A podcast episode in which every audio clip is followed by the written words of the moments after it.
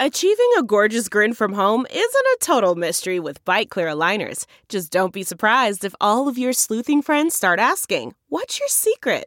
Begin by ordering your at home impression kit today for only $14.95. Byte clear aligners are doctor directed and delivered to your door. Treatment costs thousands less than braces. Plus, they offer flexible financing, accept eligible insurance, and you can pay with your HSA FSA. Get 80% off your impression kit when you use code WONDERY at Byte.com. That's B-Y-T-E dot com. Start your confidence journey today with Byte. How did China end up celebrating two New Years? Written by Yang Tingting, published in The World of Chinese, read for you by Sylvia Franke. As Chinese workers enjoy a long weekend for the new year, Yuan Dan in Chinese, on January 1st, they can also begin to look forward to a more extended break when the start of a new lunar year comes round. But in the early 20th century, successive governments sought to suppress the traditional Lunar New Year celebrations in order that the country might break from ancient customs and modernize by following the example of the West. Luckily for workers today, though, the attempts failed. In ancient China, Yuan Dan was already celebrated as the beginning of the first month of the year, though the actual date of this moved around according to which ruler or dynasty was in charge. The Xia dynasty, circa 2070 to 1600 BCE, is said to have established the first calendar based on the moon's cycles, which is the basis of the Chinese lunisolar calendar, often just called lunar calendar, still used today. In their calendar, the Xia designated Yuan Dan as the first day of the first month, or Zheng Yue. Later dynasties designated different months in the Xia calendar as Zheng Yue. For the Shang, 1600 to 1046 BCE, it was the 12th month. And for the Qin, 221 to 206 BCE, it was the 10th month. However, at the start of the Han Dynasty, 206 BCE to 220 CE, Yuan Dan was moved back to the first day of the first lunar month and continued to be celebrated on that date until the fall of the Qing Dynasty, 1616 to 1911. When the Qing Dynasty fell and the Republic of China emerged from the wreckage, Sun Yat sen, the provisional president of the new regime, declared that the country would henceforth follow the Gregorian calendar instead of the traditional lunar one. Yuan Dan, therefore, changed from the first day of the lunar calendar to January 1st in the Gregorian system, as in the West. In 1912, Sun declared China would use the lunar calendar for farming and use the Gregorian calendar for counting and classification. This is reflected in the names China still uses for the lunar and Gregorian systems Nong Li, agricultural calendar, and Gong Li, public calendar, today. But the ancient Xia calendar had been used for thousands of years, and China's vast territory and large population made the switch problematic. Business owners in Shanghai and even the capital Nanjing, for example, were still using the lunar calendar for auditing the previous year's accounts when Sun issued the new calendric law. Just months into 1912, Sun stepped down and gave way to the military general Yuan Shikai, who became the first president of the new Chinese Republic. Yuan retained Sun's calendrical reform and ruled that on January 1st, all shops and restaurants had to close, and people had to return to their hometowns for New Year celebrations. Violators could even receive a fine. Government officials were asked to take the lead to celebrate the Gregorian New Year. With the lunar calendar considered a part of China's best forgotten imperial past, Yuan decreed that there would be no holiday during the Lunar New Year, with all citizens required to work as normal. Unsurprisingly, the new rules triggered strong resistance nationwide. On the first day of the Lunar New Year in 1913, citizens across the country continued to celebrate as in previous years, despite the official regulations.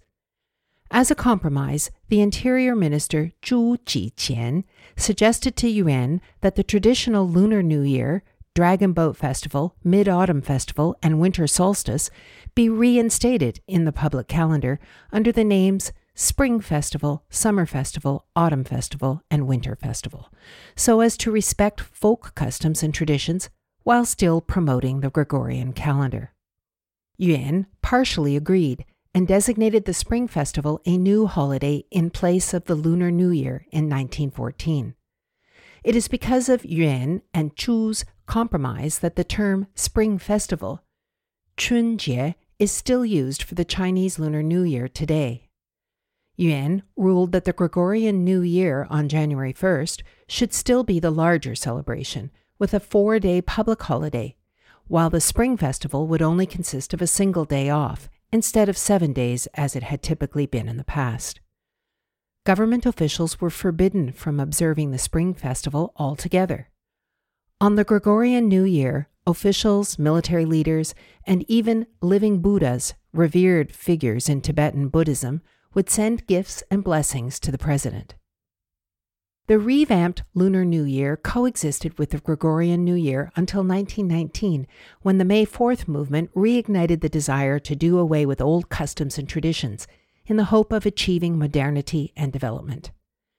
Many students and reformers who took part in the May 4th movement saw the Gregorian calendar and New Year as a symbol of scientific progress, while the traditional lunar calendar and Lunar New Year celebrations were considered superstitious, backward, and wasteful. Traditional offerings made to gods were widely criticized as unscientific, while the popular Shanghai newspaper Shen Bao criticized setting off firecrackers as a waste of money that generated pollution. The lucky money traditionally gifted to children was attacked for teaching the young to be greedy and selfish. Criticism of traditional culture only grew in the 1920s. Shen Bao once compared the Lunar New Year to the feudal warlords who controlled parts of the country as their own fiefdoms, suggesting the abolition of Lunar New Year would be analogous to defeating the warlords. Influential literary magazine New Youth, founded by Chen Duxiu, who later co founded the Communist Party of China, concluded that persisting with old customs like the Lunar New Year would prevent the country from developing.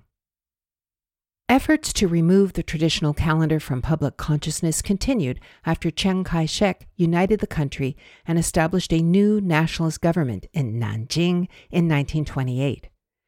To reinforce the calendric law first implemented by Sun Yat sen, the Interior Ministry proposed eight regulations, including a ban on sales of lunar calendars and explicitly forbidding all government and public institutions across the country, including schools, from having holidays related to the lunar calendar. Chiang approved, and in December 1928, his government formally abolished the traditional lunar calendar along with Yuan's Spring Festival.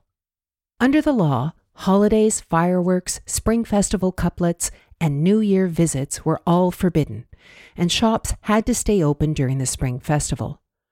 Violators would be punished with detention or fines, even calligraphers who made a living writing rhyming couplets used as decorations could face being detained by police. Civil servants also faced strict requirements.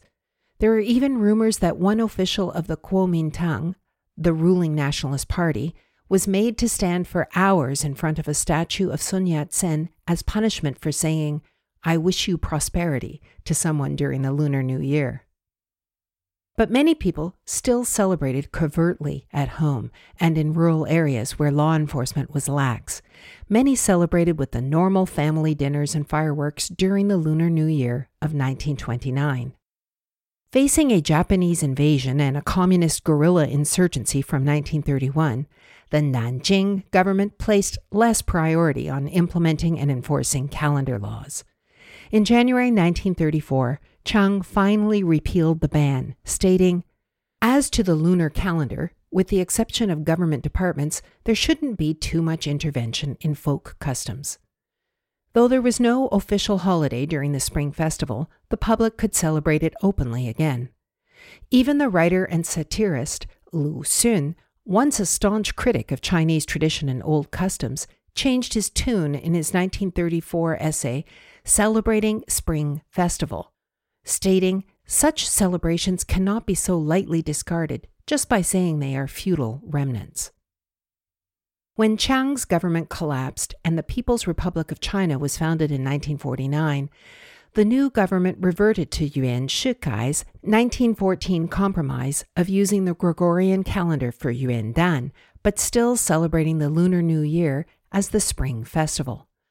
For today's workers, that means a short break around January 1st, but not long to wait for a longer holiday at the beginning of the lunar calendar.